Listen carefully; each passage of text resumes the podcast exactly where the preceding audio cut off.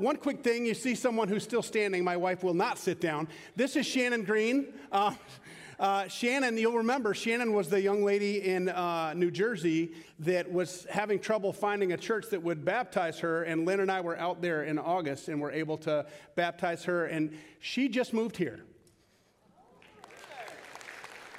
Yesterday, she drove from New Jersey in this mess here, and she is now no longer what would be called uh, scripturally a diaspora member of our church somewhere else. She's now local. So if you see Shannon around, greet her and let her know who you are, and she will, she has a wonderful mind. She will remember everybody's name the first time. No. So, uh, welcome everybody. Those of you joining us online, my name is Trent Walker. I'm one of the pastors here. Uh, we are in the Gospel according to Matthew, and I am excited about the the, the, the passage today, I hope that that will translate. We're in the, um, the temptations. And I know it's, if, if, you've, if you've been around the church a long time, if you've ever read through the scriptures, you're very familiar with this. And I'm not saying that I think I'm going to be able to come up with something new that you've never heard.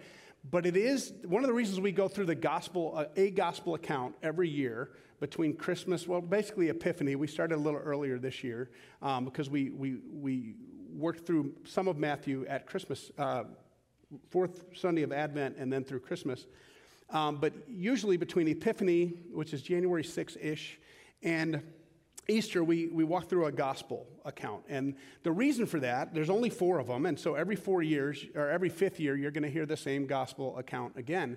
But one of the reasons is that to be familiar with the life, teaching, work, miracles, suffering, death, resurrection and ascension of Jesus. That's what the whole church is founded on. That's why we do this.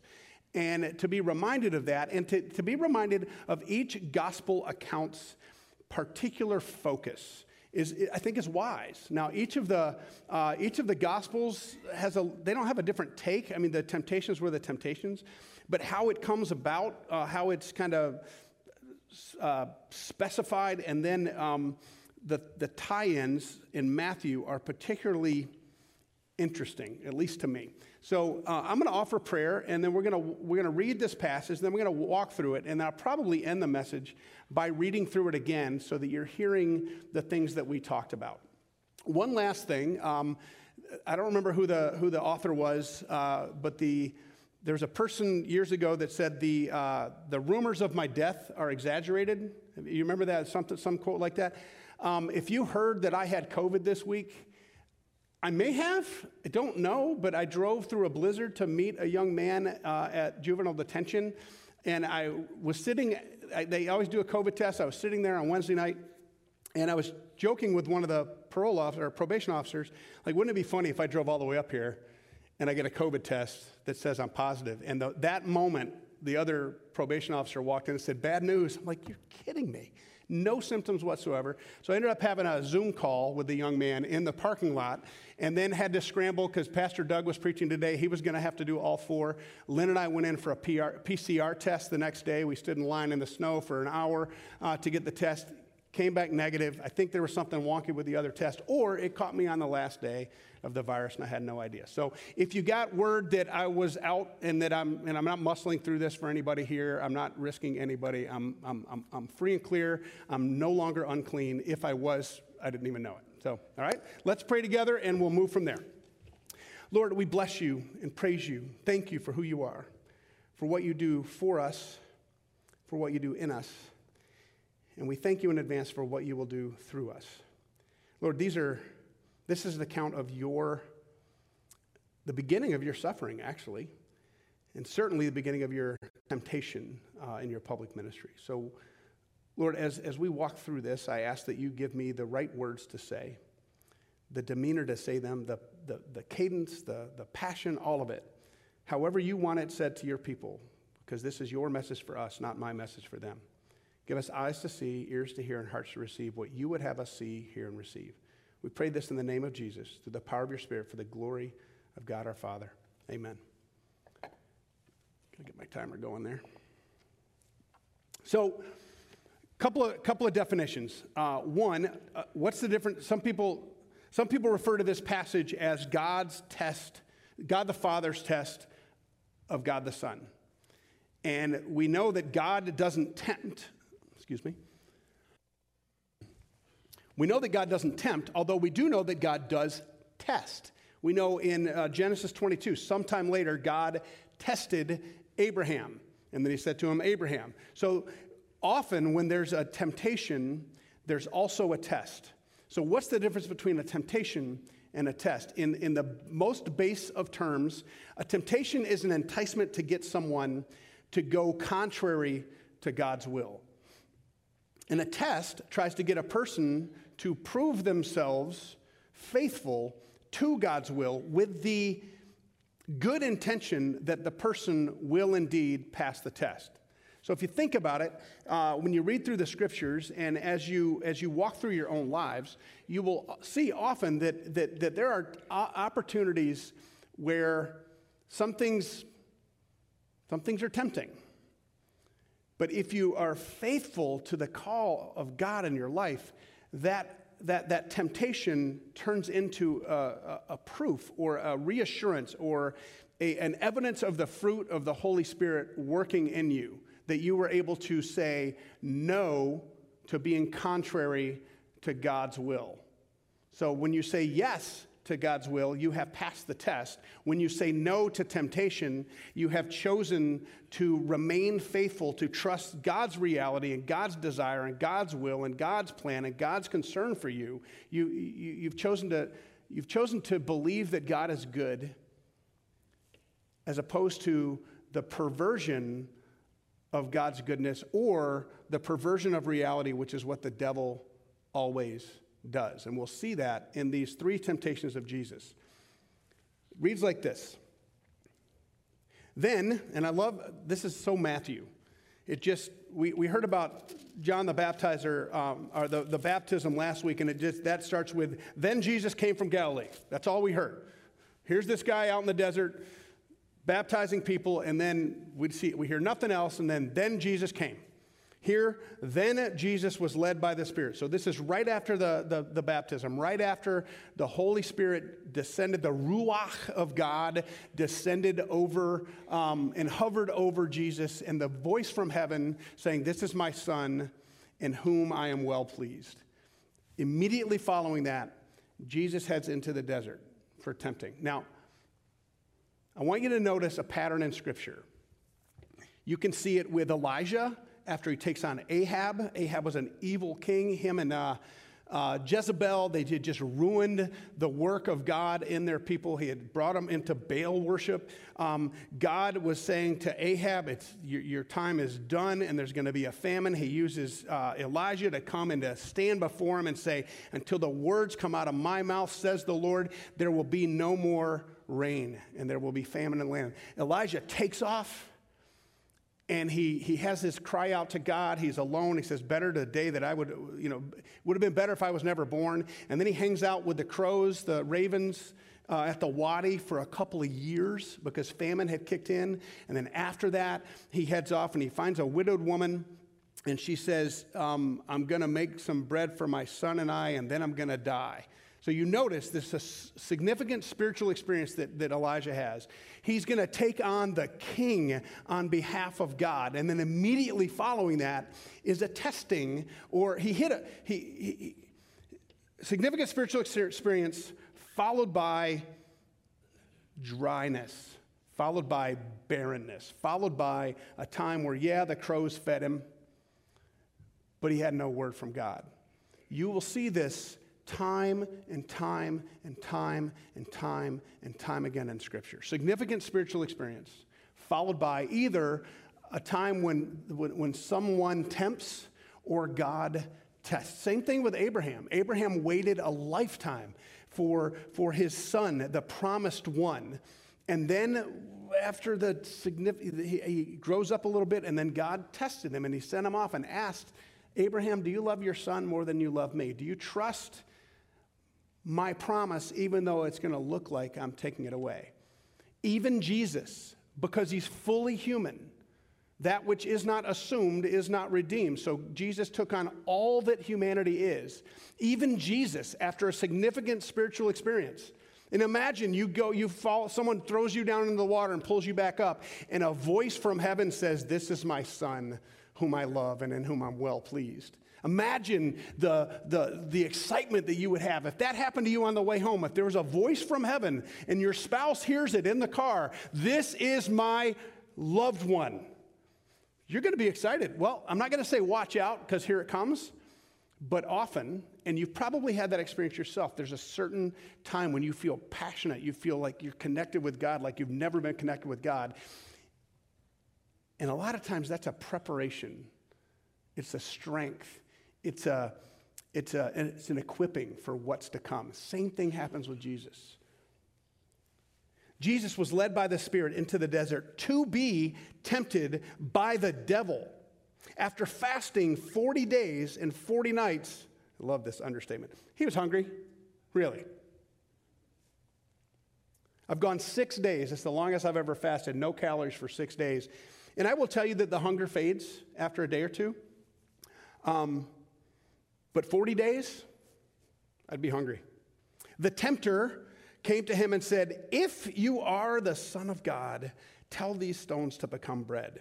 Jesus answered, It is written, man does not live on bread alone, but on every word that comes from the mouth of God. Then the devil took him to, a, to, to the holy city and had him stand on the highest point of the temple. If you are the Son of God, throw yourself down, for it is written, and he quotes Psalm 91 here he will command his angels concerning you, and they will lift you up in their hands so that you will not strike your foot against a stone. And Jesus answered him, It is also written, Do not put the Lord your God to the test. Again, the devil took him to a very high mountain and showed him all the kingdoms of the world and their splendor. And this I will give you, he said, if you bow down and worship me. Jesus said to him, Away from me, Satan. For it is written, Worship the Lord your God and serve him only. Then the devil left him, and the angels came and attended him. So much going on here. Many of the things you already know. A couple of things to, to remind you of, though, that, that Jesus is identifying his life with the life of the Israelites. He's also identifying himself as the new Adam. Adam, in the best of circumstances, he's in the garden. There's no sin. He has only a wife. He has there's no there's no other person to be tempted by. He, he has everything he needs and he's walking and talking and being known and loved by the god of the universe in the cool of the evening every day. And in the best of circumstances he can't stop from eating chocolate you all know I don't believe it was an apple because I don't think a woman would risk eternity for an apple. But for chocolate, Adam had a, the, you, you've never experienced the circumstances that Adam was in. And he failed. Jesus succeeds in the worst of circumstances. Sin had been prevalent throughout the world. He's in an arid, dry place. He hasn't eaten for 40 days, and the very first temptation is a personal one. Just tell these stones to turn into bread. Now, is it sinful if you have the power to turn stones into bread? No. Is it sinful to eat? No. So, what's the, what's the sin that he's asking Jesus to commit? If the will of the Father is for you to fast, then breaking fast before he says to break the fast, then it's sinful. Jesus was being tempted to satisfy his own needs. In a way, he's saying, if you are the Son of God, which takes us back to the devil in the garden, he says, Did God really say? See, that's what he does. He's always going to twist the reality that you already know, the, the, the God that you've committed yourself to, the God who has committed himself to you, he's gonna, he's gonna get you or try to get you to doubt the intent, to doubt the love, to doubt what God actually said. It's happening all over the place in our culture today. People will tell you what Jesus was about. They will say things like, the gospel, Jesus was all about love and acceptance. Of the Pharisees? Of the Sadducees? Of the rich young man? No. Jesus was all about truth. Jesus was all about the will of the Father. And yes, he came to show his great love for humanity by showing, becoming one of us, and suffering on our behalf. And part of his suffering was will, willingly and willfully denying himself food for 40 days. Now, the 40 days is to tie in with the, the, the, the, the people of God in the desert for 40 years, where God provided manna and quail. He sustained them day to day for 40 years. And how do we know that he's tying this in with that, that, that, that push through the desert and where God was making a people? Because every time Jesus quotes scripture in response to these temptations, he's quoting Deuteronomy from that time of God's people walking through the desert. Here, the enemy of God, um, Satan himself, is saying to him, You just eat. But he starts off with, If you're the Son of God. How does the devil tempt you?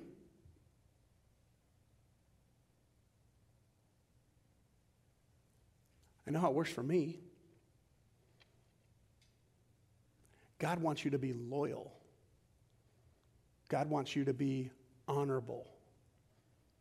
And wouldn't it be honorable or loyal if you did this? Most of the time, yeah. But it might not be right. Because there are times when to be loyal to a friend is to call out sin.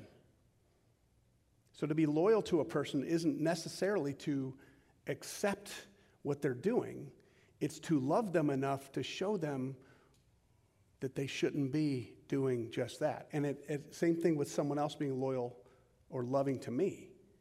If I'm out of line, that person, they love me, if they're loyal to me, if they're honorable toward me, they should be telling me the truth. The enemy of God wants to pervert not just God's word, and he actually quotes scripture here, you'll notice in the second temptation, but, but he, he doesn't just pervert God's word, he, pervert, he perverts reality, what you know to be true. Because God is the author of reality. God is the one who says, This is how it is. And when we start thinking, well, yeah, if it's personal, okay. But look at the second one that Jesus the second temptation, it's national. When he takes him up to the highest place, it's at about 450, uh, I'll make sure I get the 450 uh, feet above the Kidron, uh, the Kidron Valley, uh, southeast corner of the temple. If you're the Son of God, he asks again. And it's already clear that he's the Son of God. The, the, the, Holy Spirit of God just hovered over him 40 days before and said to everyone who could hear, This is my Son, whom I love.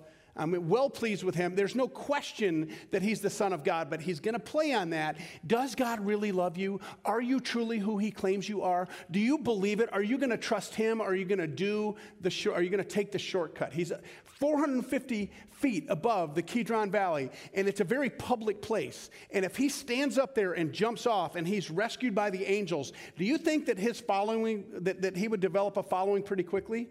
That would go viral in that day and age. And he would immediately have hundreds of thousands of followers because word would spread very quickly, and their nationalistic fervor of the messianic promise would be all over the place. He could, he could immediately start the ministry of overthrowing Rome, which is what everyone thought he was coming to do. If you're the Son of God, Psalm 91 that you wrote tells you that if you jump off, he's not going to let you be hurt. Imagine the, witnessing that miracle. But Jesus says, he quotes Deuteronomy 6:13, "Do not put the Lord your God to the test."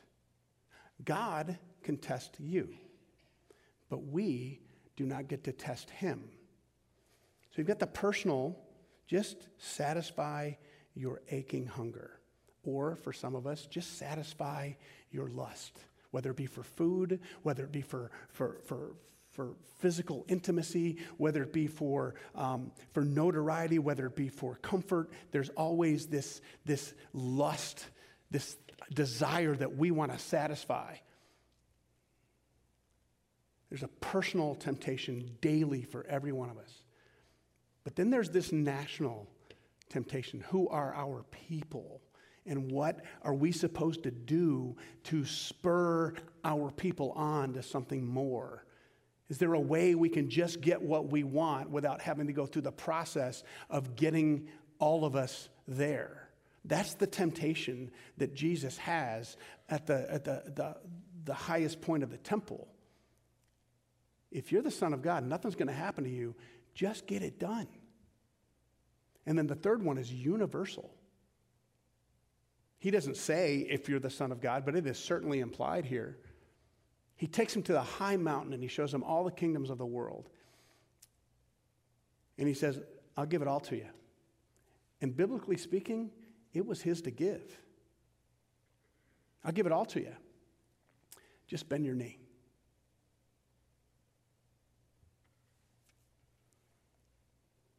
I don't know if you've been tempted with the kingdoms of the world before.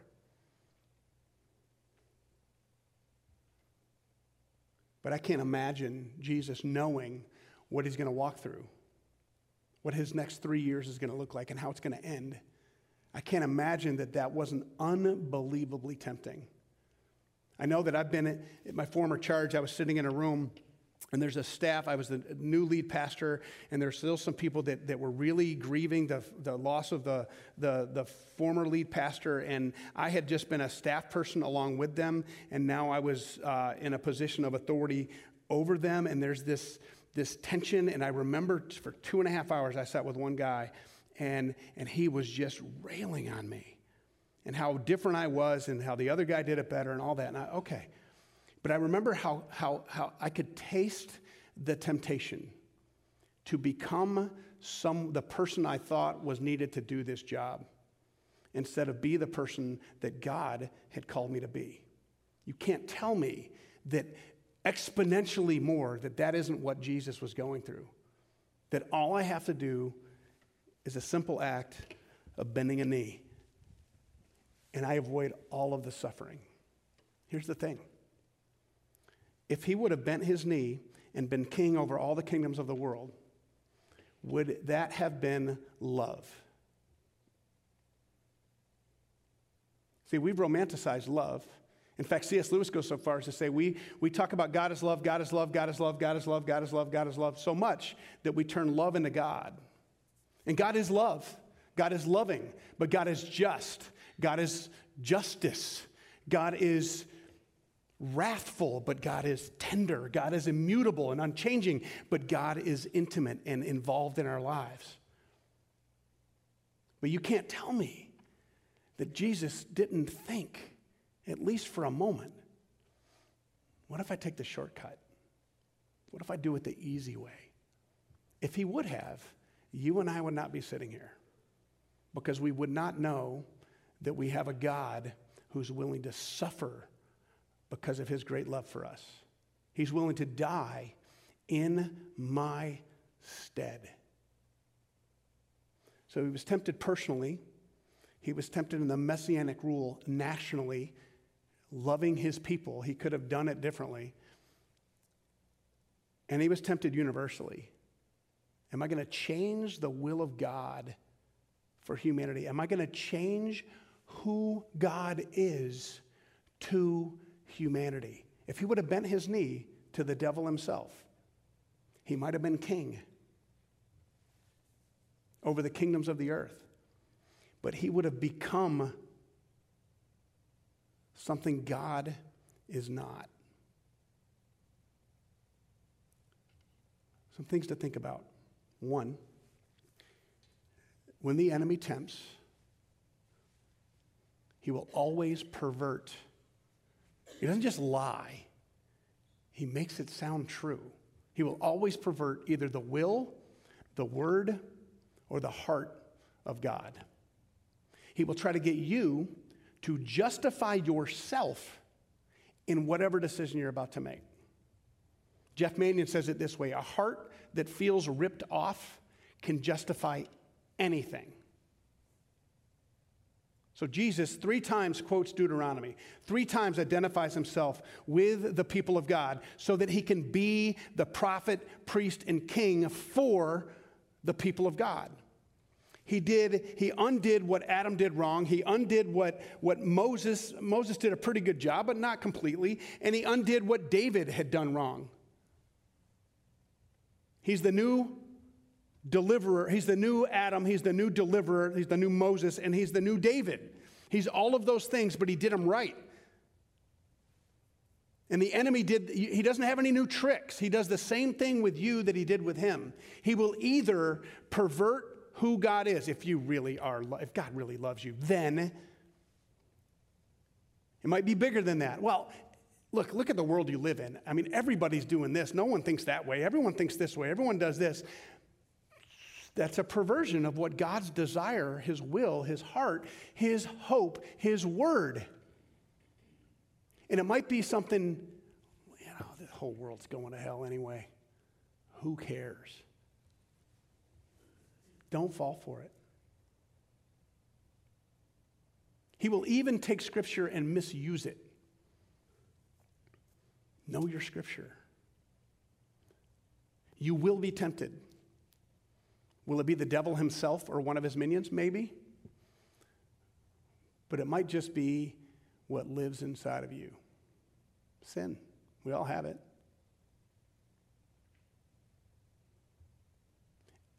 Every time we compromise, we've given in to temptation.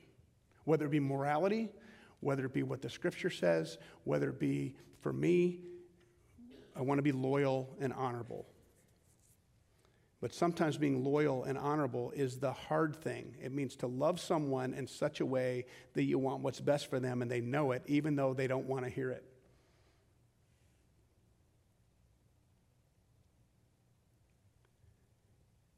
The God of the universe who took on flesh was tempted by the devil, personally, nationally, and universally. That tells us you and I will be too. But remember how Matthew started this passage. He said, Then Jesus was led by the Holy Spirit into the desert to be tempted. Not that Jesus really had a choice, and it's not that he resisted the will of the Father, but he wasn't alone. And neither are you. You will be led by the Spirit, and the enemy will try to draw you away. Temptations can turn into tests that you succeed because that is God's intent for you when you're tempted to remain faithful, to call on His word that's written on your heart, to know that the enemy's desire is to pervert, God's heart, His will, His word, or the reality that He's created. Stand firm because you're not alone. And the beauty of what's different between Jesus then the disciples then and you and I now is that the Spirit was with Jesus. He was alongside the disciples, just like he led in Deuteronomy and Exodus, just like he led the people of God. He was before them, but now he's in you. You are the Holy of Holies. You are the place that God takes up residence. It's not between brick walls, it's between two lungs. There is no thing that you can be tempted, to, tempted by that through you, through the Holy Spirit living in you, you cannot overcome. But you have to know it's coming. And you have to decide in advance I will not fall. It's exactly what Jesus did. And if we're to model our lives after him, it's exactly what we should do. We're moving into a new year, and I don't know if you know this, but life's probably worldwide, nationally, even locally, it's probably not going to be okay in a couple of weeks when this whole Omicron thing goes away. Everything's going to be normal and everything's going to be hunky dory. It's probably not going to work that way because it has never worked that way. And you will be tempted to bend the will of God, to bend the word of God, or to give in to satisfying your own desires. And the Lord says, don't. Trust in the Lord with all your heart. Lean not on your own understanding. In all your ways, acknowledge Him, and He will make your path straight. That is exactly what Jesus did. His own understandings, His own desires, His own passions, His own hunger, He said no to because He trusted the Lord, the God, the His Father with everything He had. And were His paths made straight? You and I are fruit of that. You and I are witness to that. And you and I are the beneficiaries of that. Imagine what God can do when you say no to temptation and yes to the will of God. You might not ever see it, but people will be blessed, and God will be honored, and you will be called good and faithful servant. Let's pray. Almighty God, we bless you and praise you and thank you for who you are, for what you do for us, what you do in us, and what you'll do through us. Help us, Lord, see the temptations in our lives for what they are perversions, not truth. And help us stand firm on the truth of the scriptures, the truth of what we know, who we know God to be and the truth that the Holy Spirit of God takes up resonance within us. We pray this in Jesus' name through the power of your Spirit for the glory of God our Father. Amen.